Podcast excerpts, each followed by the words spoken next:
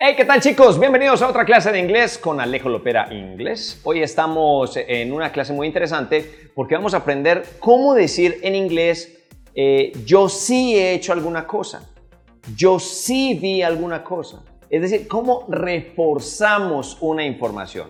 A veces nos dicen como, hey, ¿tú sí hiciste la tarea? Yo digo, hey, yo sí hice la tarea. O sea, estoy reforzando, no solamente digo hice la tarea, sino hey, yo sí hice la tarea. ¿Cómo se refuerza esa información? Pues en ese caso vamos a usar el auxiliar do. Y traje un ejemplo muy claro para que comencemos a entrar en calor. Dice, I don't see Pedro anymore. Yo no me veo con Pedro ya mucho. Antes me veía mucho con Pedro, ya no. I don't see Pedro anymore, but I do see his brother. ¿Qué quiere decir esta, esta frase? Dice, yo no me veo con Pedro mucho ya, pero yo sí, yo sí veo a su hermano o me veo con su hermano. Porque obviamente acá yo no voy a decir, uh, I yes see his brother, yo sí, no, o, o I if, no, ese sí es completamente diferente y ese sí tiene que ver con reforzar la información con do.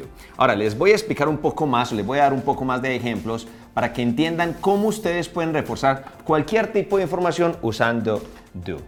Vamos a suponer que alguien te dice, um, do you like uh, English? Vamos a suponer que alguien te pregunta esto, hey, do you like English? Y tú dices, uh, yes. Y la persona se te queda mirando como, mm. No te creo que te guste el inglés. Entonces tú quieres reforzar esa información y decir, hey, a mí sí me gusta el inglés. Entonces ahí tú tienes que decir, I, y ahí pones do, I do like English. Hey, I do like English. I do like English. Estoy diciendo, hey, a mí sí, o sea, porque veo que la otra persona está como dudando, entonces digo, a mí sí me gusta el inglés, ¿ok? Por ejemplo, voy a ponerles otro ejemplo por acá, porque ese do no solamente funciona en tiempo presente, también puede funcionar en tiempo pasado. Es decir, si yo digo una frase como esta que les voy a poner aquí en este momento, eh, si yo coloco, por ejemplo, voy a colocar aquí de diferente color. I did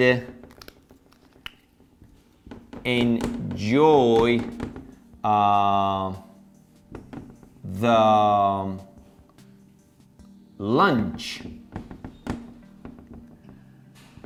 I was just not that hungry. Okay? Miren esta frase que les acabo de colocar por acá.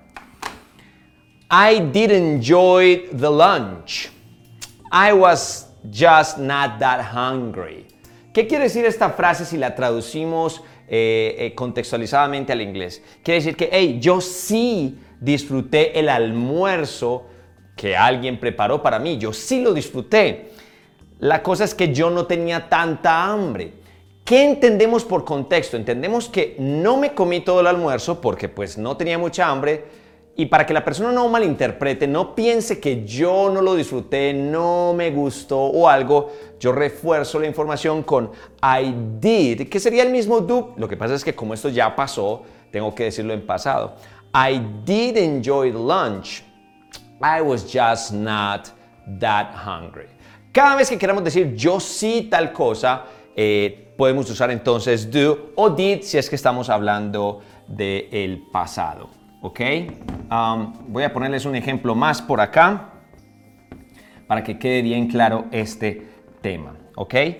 My sister, my sister um, asked me a question.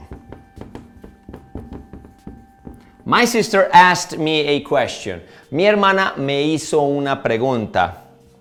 Eh, I did answer honestly. Yo sí respondí honestamente. Esto en caso de que alguien esté dudando como, oye, ¿y tú sí le respondiste, sí le dijiste la verdad de verdad? Pues yo diría, I did answer honestly.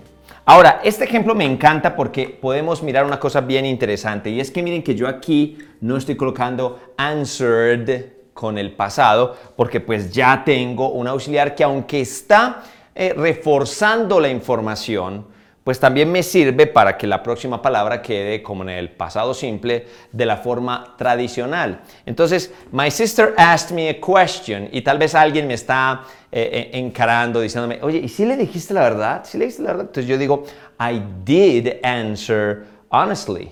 I did.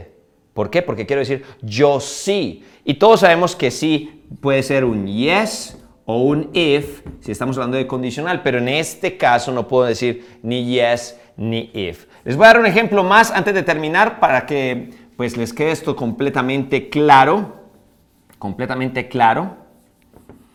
Vamos a suponer que alguien me pregunta, oye, ¿tú haces ejercicio? Y pues me ven así medio ya como panzón y que no estoy como tan fornido, y me dicen, eh, hey, do you, I'm sorry, do you work out? Otra palabra para que pues no digamos siempre do you do exercises, exercises. Do you work out? Work out es hacer ejercicio, ¿no? Eso es do you work out. Y yo digo yes, yes I do. Pero claro, después van y me ven la pancita y me ven que los brazos son como de niño de doce años y como que no me creen mucho, entonces yo digo, I do uh, train, I do train every day. Hey, I do train every day, ¿ok? En ese caso, estoy reforzando la información con do. I do train every day. No estoy diciendo yo hago entrenamiento, no. I do train every day. Entonces, si en algún momento ustedes quieren reforzar alguna información, pueden usar ese do. Hey, I do. O hey, she does do that. ¿Ok? Ella sí hace eso. Para que le quede muy claro a las otras personas y pues hagamos de nuestro inglés un poquitico más expansible y que tengamos más posibilidades cuando lo estemos hablando, ¿ok? Espero que les quede muy claro. Si no, me dejan los comentarios y les voy a estar ayudando a todos. I'll see you later, my friends.